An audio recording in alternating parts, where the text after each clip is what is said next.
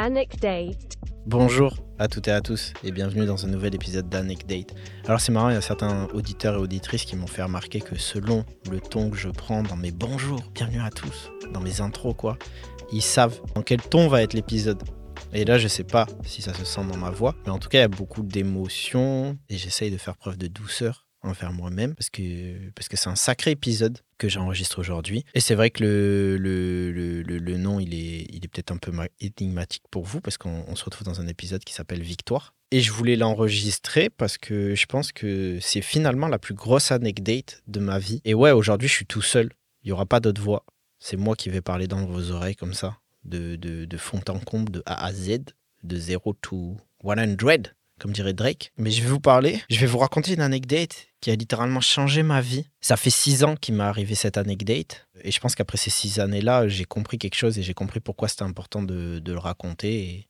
Et, du coup, c'est ce qu'on va essayer de faire aujourd'hui. Cette anecdote, elle ne me concerne pas directement. Enfin, c'est pas quelque chose qui m'est arrivé, mais, euh, mais elle m'a touché en fait. Elle m'est. Je sais pas comment te dire. Euh, parfois, euh, autour de toi, je sais pas, tu as peut-être un t'as peut-être un pote à toi qui va devenir footballeur pro, c'est pas toi qui es footballeur pro, mais ça va quand même changer ta vie parce que ça va te passer dans d'autres sphères et tout, tu vois, tu vas quand même faire un transfuge de classe, etc. parce qu'il t'embarque avec lui.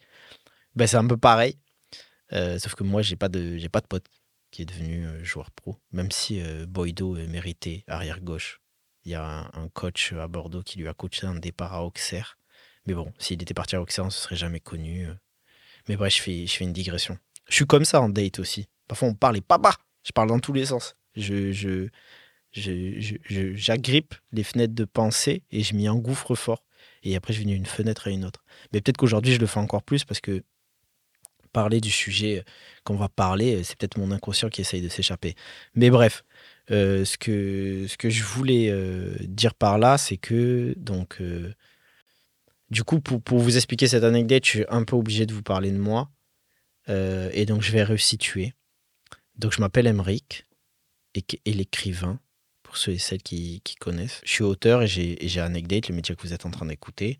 Et sinon, euh, bah, je le dis souvent en début d'épisode d'Anecdate, moi, je suis un, homme cis blanc hétérosexuel qui vient d'une classe populaire. Et je le dis parce que ça définit mon, mon rapport à la rencontre a pas mal été défini vis-à-vis de ça. Tous les éléments que je viens de citer ont, un impact sur mes rencontres aux autres, forcément. Et, euh, du coup, j'aimerais revenir sur euh, comment j'ai grandi, où j'ai grandi. Alors, il y a des problématiques, euh, les problématiques liées au patriarcat, la misogynie et tout, parce que je vais évoquer des problématiques comme ça. Elles sont euh, présentes dans toutes les classes euh, sociales qui existent dans la société, évidemment. En fait, le patriarcat dépasse ces injonctions de classe et s'active partout. C'est juste qu'il ne s'active pas de la même manière. Et après, il y a des, il y a, des changements, en fait, il y, a des, différences, euh, je pense, euh, culturelles, de classe sociale, d'individus, de, pour m'en parler, euh, qui, font que le patriarcat ne, s'exerce pas de la même manière. Mais le, premier truc sur lequel j'aimerais revenir, c'est que je me suis toujours senti sensible depuis petit.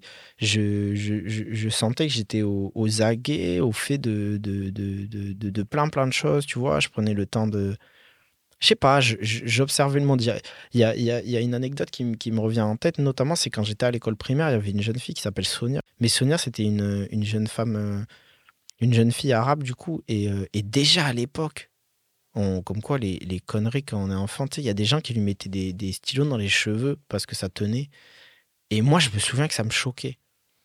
Et je vous dis pas ça pour, euh, pour, pour, me donner bonne conscience ou quoi que ce soit. Euh, je l'ai toujours dit, hein. moi je suis pas né déconstruit, j'ai été problématique et c'est tout l'enjeu de cet épisode. D'ailleurs, on va évoquer ça. Euh, je dis juste par là, en fait, c'est pour expliquer une nuance qui est importante parce que souvent je dis, de fait, par le patriarcat et comme on est éduqué, la plupart des hommes ont fait subir des choses problématiques sur tous les plans, tu vois, que ce soit en termes de misogynie, en termes de culture du viol et tout ça. Mais il faut pas non plus pousser ce concept à l'extrême et dire les hommes naissent comme ça. Parce que les hommes ne naissent pas comme ça, ce serait trop facile en fait. Ça te dédouanerait d'une responsabilité. Non, c'est que juste nos aînés, à toutes et tous, ont installé un système qui fait qu'on ne s'interroge pas sur l'éducation qu'on donne aux petits garçons. Enfin, on s'y interroge de plus en plus. J'essaie de faire ça avec anecdote. Mais on ne s'interroge pas sur l'éducation qu'on donne aux petits garçons. Et du coup, on, On fait des photocopies en fait. Mais, euh, mais avant ça, euh, un petit garçon, euh, au départ, il n'a pas, de, a pas de mal, tu vois, avec les bisous, la sensibilité, la délicatesse, tout ce qu'ensuite on te dit, c'est pas masculin, il faut, le, il faut le réfréner.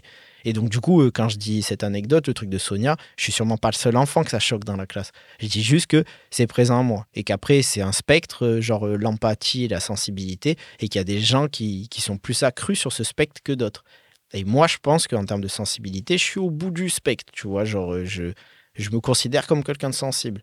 Et après, le fait est que quand tu es un homme, quand tu grandis, on te dit que tu pas trop de droit d'être sur ce spectre. Tu vois, on te dit qu'il faut effacer ça, qu'il faut le cacher, comme si ça n'existait pas, la sensibilité chez les mecs.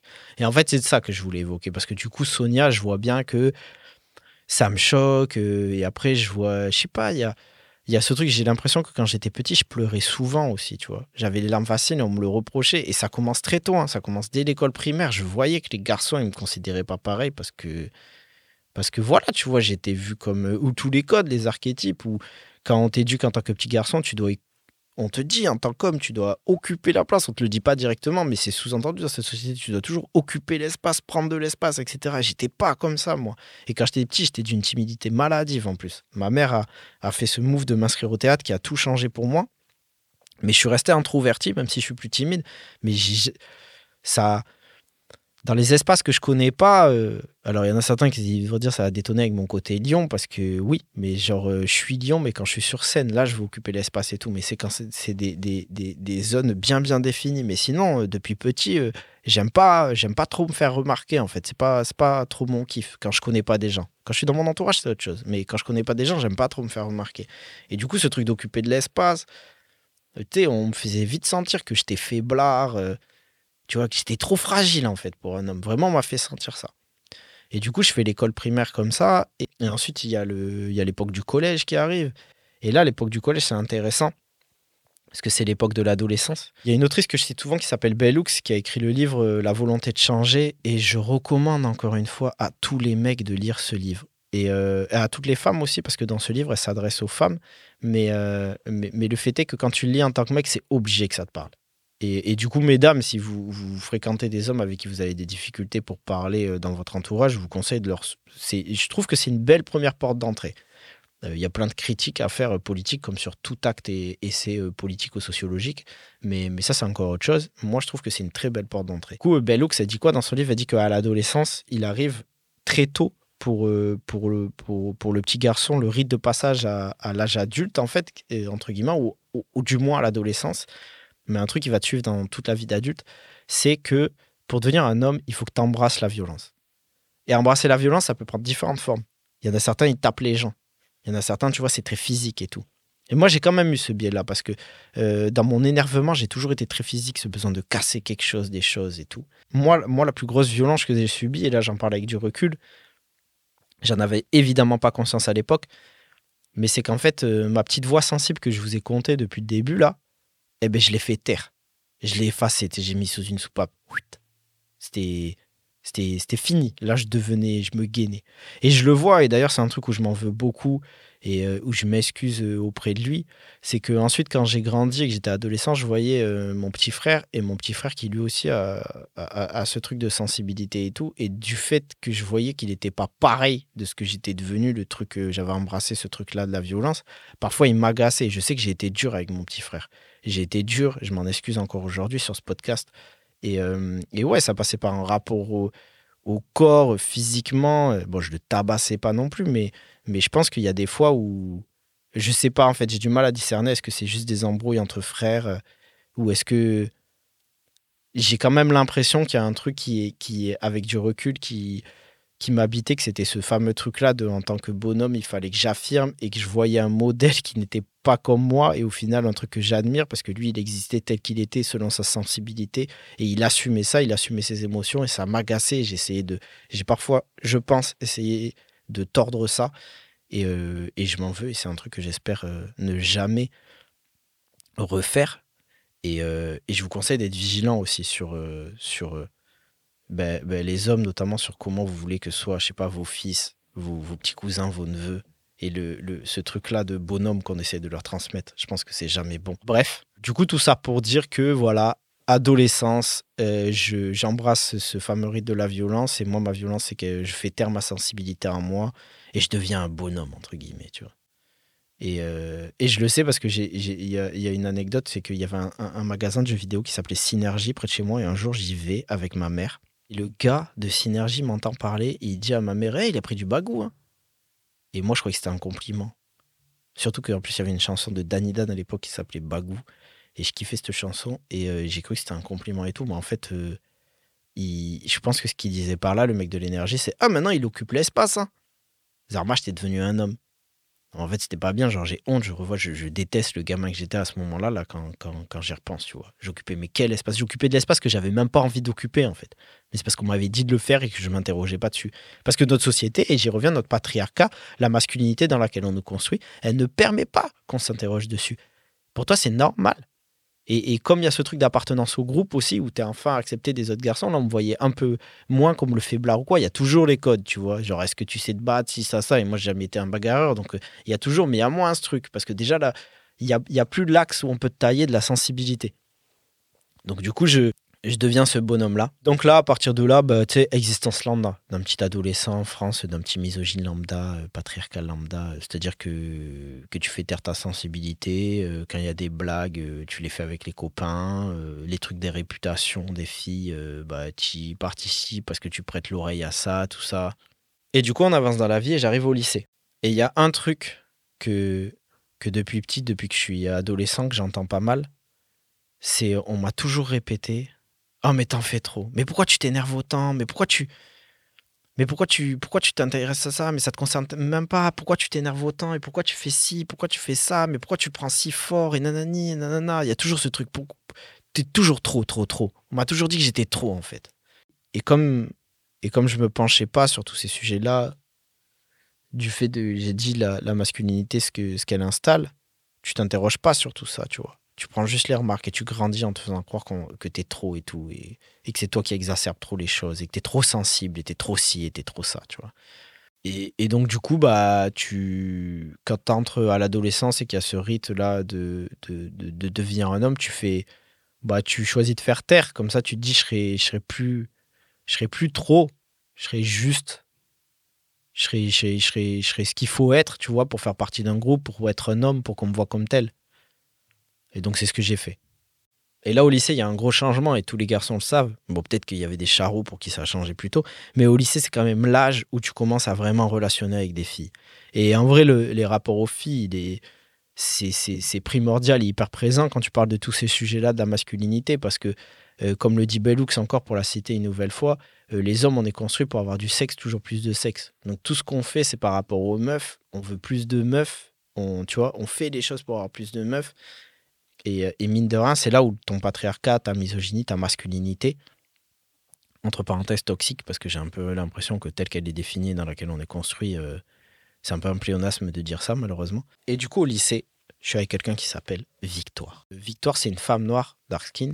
Et en fait, moi, je remarque un truc, tous les garçons euh, l'ont vu, etc. Et je vois bien qu'il y, aurait ce désir euh, d'aller vers Victoire, etc. Et personne fait ça. Tout le monde, euh, tout le monde parle de Victoire, mais personne fait de, fait de move vers elle. Et moi, par contre, euh, mes gars, ils ont remarqué que depuis que je suis rentré au lycée, je tombe autant amoureux de Clémentine, la petite bretonne, de Alice, euh, la, blonde qui prend des cours d'italien, à Sonia, euh, une fille arabe qui avait grandi avec nous, à, tu vois, à tout le monde. Et donc, du coup, il y a, y a ces blagues qui commencent à, à- circuler dans le groupe et ils vont dire Ah, mais putain, s'il y en a un qui peut serrer Victoire, c'est Emmerich.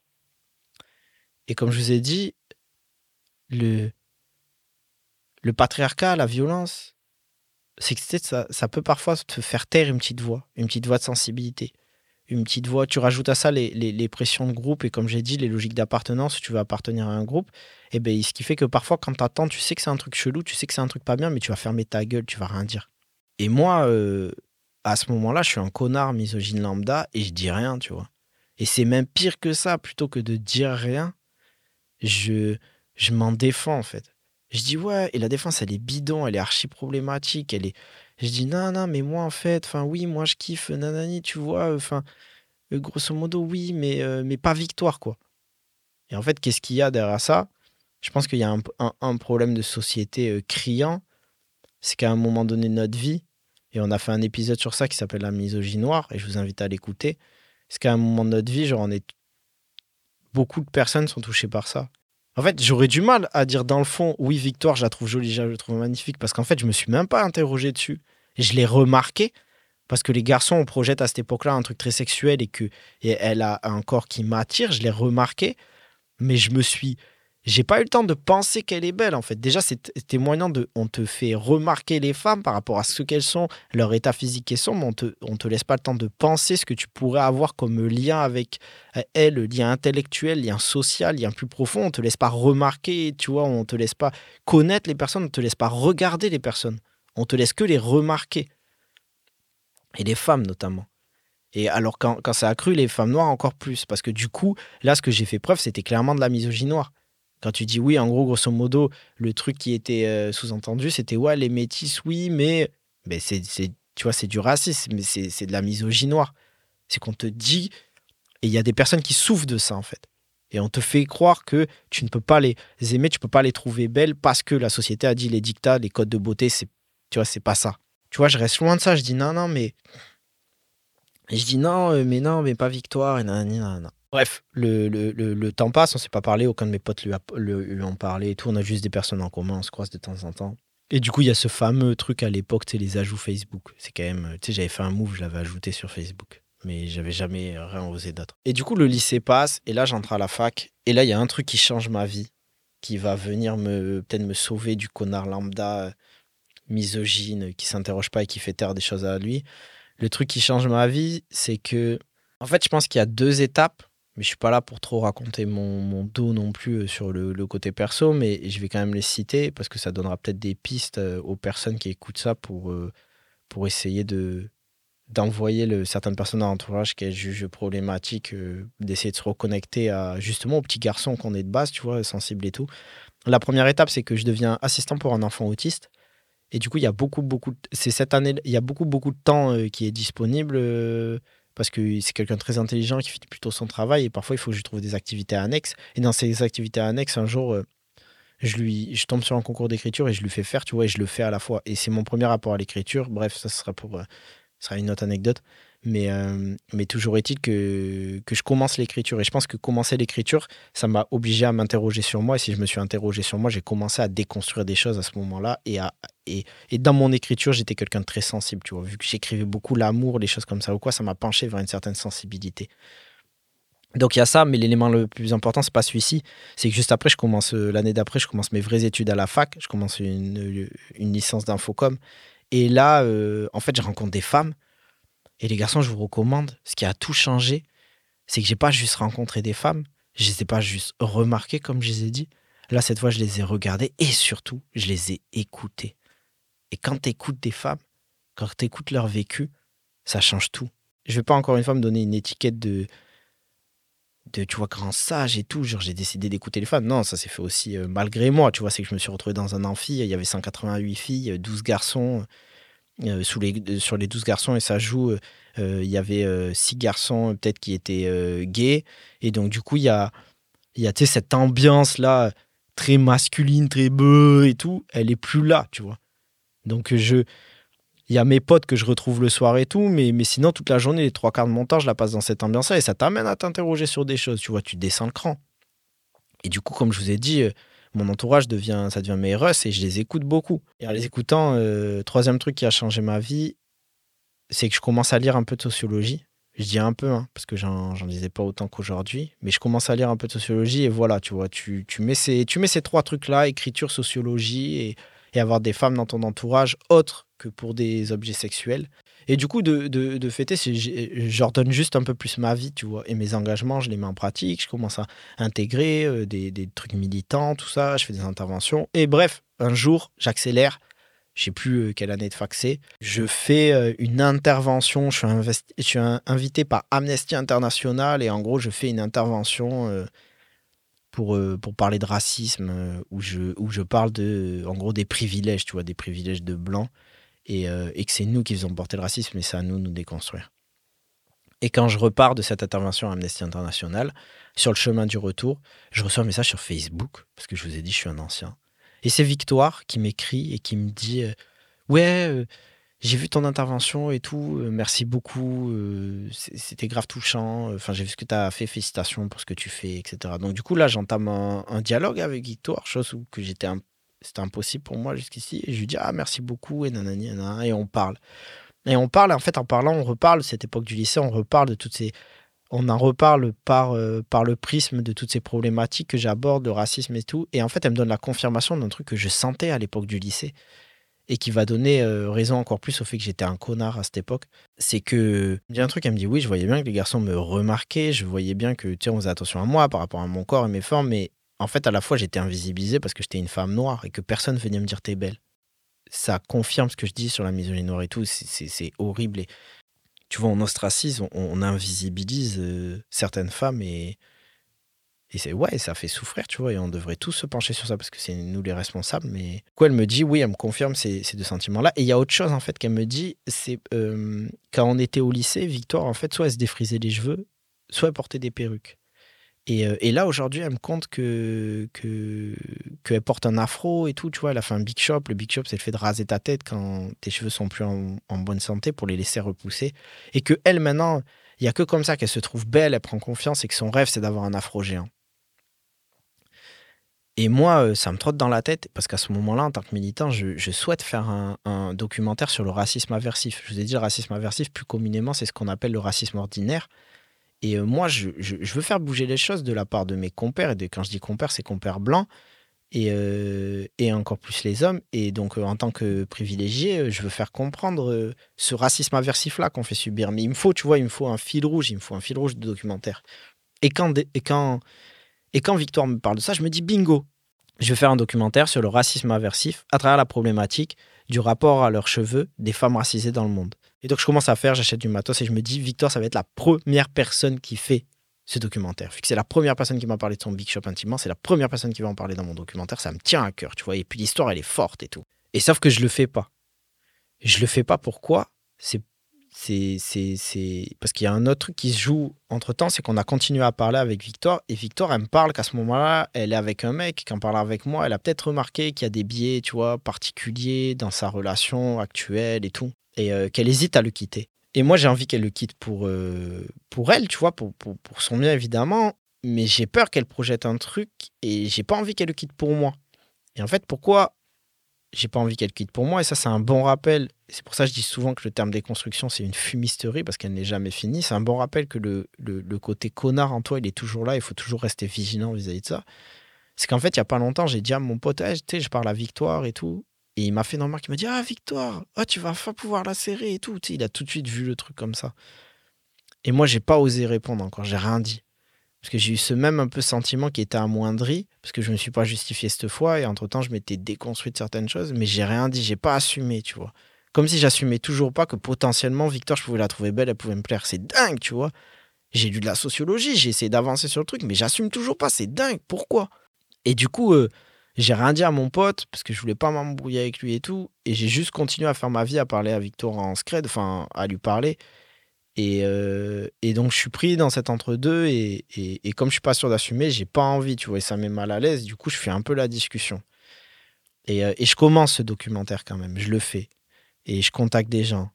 Et il y a Juliette Smeralda, une, sociologue spécialisée sur la problématique. C'est grâce à elle qu'on a fait rentrer à l'UNESCO euh, comme séquelle de la traite transatlantique et négrière, toute la question du défrisage des cheveux. Il y a Assa Traoré aussi qui me répond positivement. Il y a Aline Tacite qui a ouvert le débat en France sur ça. Il y a, et puis plein, plein, plein de jeunes femmes de ma ville en fait qui acceptent de faire ce documentaire et qui commencent à en parler. Mais j'ai pas fait victoire, j'ai toujours pas fait victoire. Je repousse, je repousse, je repousse. Et un matin, mon téléphone sonne c'est une bonne amie à moi pour vous dépeindre le, profil. Toujours beaucoup rigolé avec elle. Bref, c'était une, fille qui respire la joie de vivre. Mon téléphone sonne et j'entends dans sa voix qu'il n'y a pas la joie de vivre habituelle. Elle me dit Emric. Je dis ouais. Elle me dit t'es au courant de ce qui s'est passé cette nuit? Je lui dis non. Qu'est-ce qu'il y a? Elle me dit ben, Victoire est morte. Victoire est décédée à 25 ans de raison médicale que, que je tairai. En fait, le premier truc qui m'a frappé le crâne, c'est que c'est vraiment ce truc de me dire putain, elle, se sera jamais vue belle comme elle souhaitait. Elle aura jamais vu son afro géant. Genre, elle aura jamais vu. Et en fait, ça fait. Ça apparaît comme obvious dans ma tête. Je me dis, elle aura jamais vu, mais parce qu'on lui a fait perdre du temps. Parce que je lui ai fait perdre du temps. Tu sais, à chaque fois qu'on entend des remarques insidieuses et qu'on dit rien, à chaque fois qu'on regarde, euh, qu'on, à chaque fois qu'on renvoie avec un, regard qu'on, qu'on imagine, qui est peut-être même inconscient et qu'on imagine innocent, mais qu'on renvoie à la personne de t'es pas assez belle pour exister comme t'es. À chaque fois qu'on, met ces injonctions et que ces personnes-là doivent se plier à ces injonctions pour exister, bah en fait, on est, c'est à cause de moi, c'est à cause de nous qu'elle, a perdu du temps. Et aujourd'hui, ce temps, il n'est plus rattrapable. Peu importe pourquoi elle nous a quittés, la raison. Ne, c'est dramatique. Et alors, certains vont me dire, ouais, c'est le destin, c'est la vie, tu vois, chacun son heure, etc. Ce que je veux bien entendre. Moi, c'est pas ça qui m'intéresse. Je le répète. Ce qui m'intéresse, c'est que dans le destin qu'elle avait jusqu'ici, elle n'a pas pu le mettre en profit au maximum, elle n'a pas pu s'aimer comme elle le voulait. Elle a eu sûrement des traumas, des bagages sentimentaux trop lourds qu'on lui a fait porter. Elle n'a pas pu profiter et jouir de la vie parce que on a été complice, en fait on a fait subir une pression, tu vois, des codes, des carcans qu'on lui a fait porter. Et ça me tabasse, tu vois. Ça me tabasse quand j'apprends ça. Je me dis, mais c'est. C'est. c'est, Tu vois, il faut faire quelque chose encore plus. Et du coup. Euh,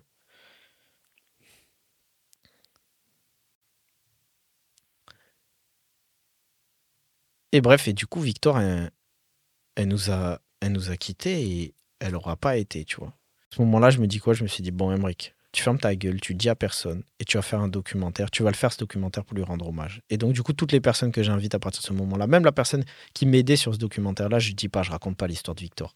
Je ferme ma gueule, je fais, je fais, je fais. Et je me suis juré d'un truc, c'est que si un jour, un jour, je rendrai hommage et j'irai voir sa famille, et à ce moment-là, je leur parlerai. Et en fait, un jour, mon téléphone sonne. Je donne du soutien scolaire, mon téléphone sonne, du coup, je sors. Et et du coup, c'est un, on propose de faire une conférence. on propose de faire une conférence vis-à-vis de ce sujet-là euh, sur les cheveux afro, le racisme et tout. Et j'accepte. Et ni d'une ni deux, je prends mon téléphone et je cherche à avoir le contact de la maman de Victor. Chose qu'on me donne, je l'appelle au téléphone.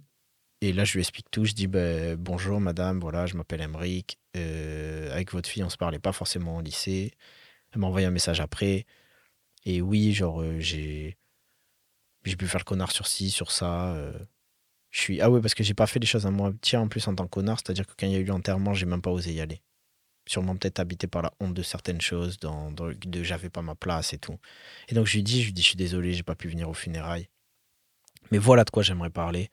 Et voilà pourquoi j'aimerais rendre hommage à Victor, parce que je pense que c'est significatif.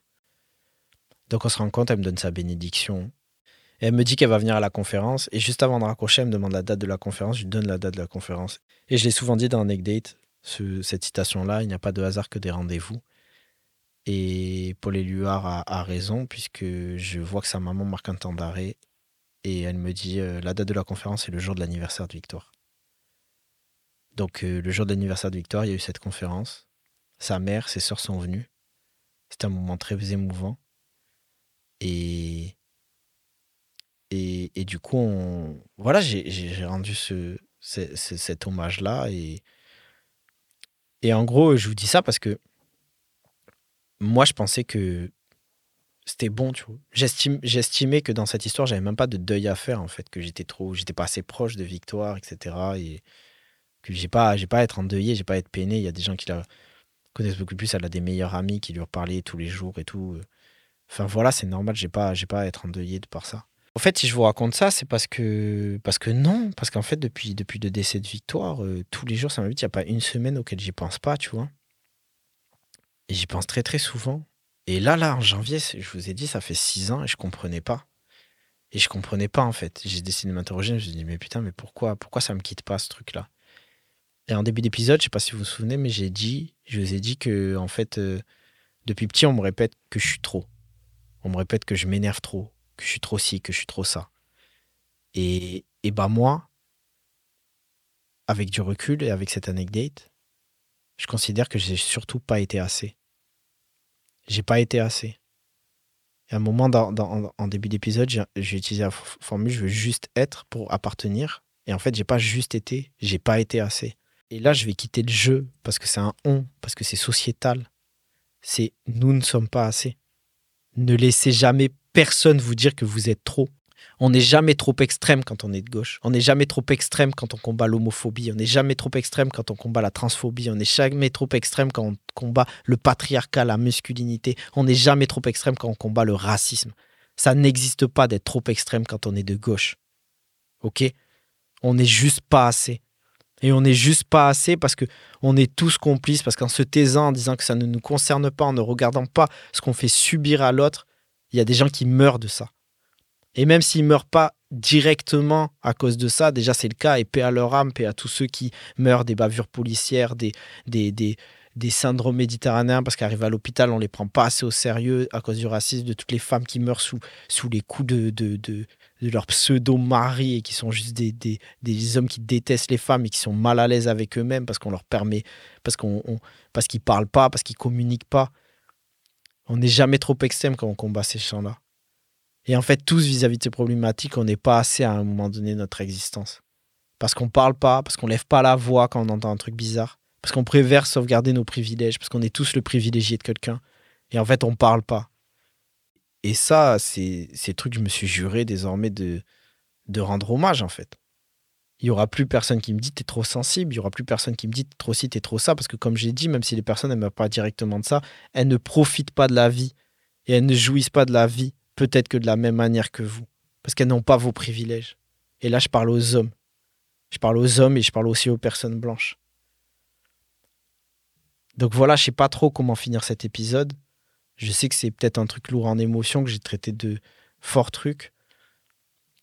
Je voudrais juste rendre hommage une nouvelle fois à Victoire, lui dire que de par ce combat-là, cet engagement-là, j'espère euh, j'espère que sa, mémoire servira à, porter ça, à porter ce discours-là, de dire qu'il faut plus s'engager, qu'il faut plus être, qu'il faut cesser de ne pas être assez, qu'il faut que, les garçons s'interrogent sur la sensibilité qu'ils font taire et qu'ils tuent à l'adolescence, sur ce manque d'empathie.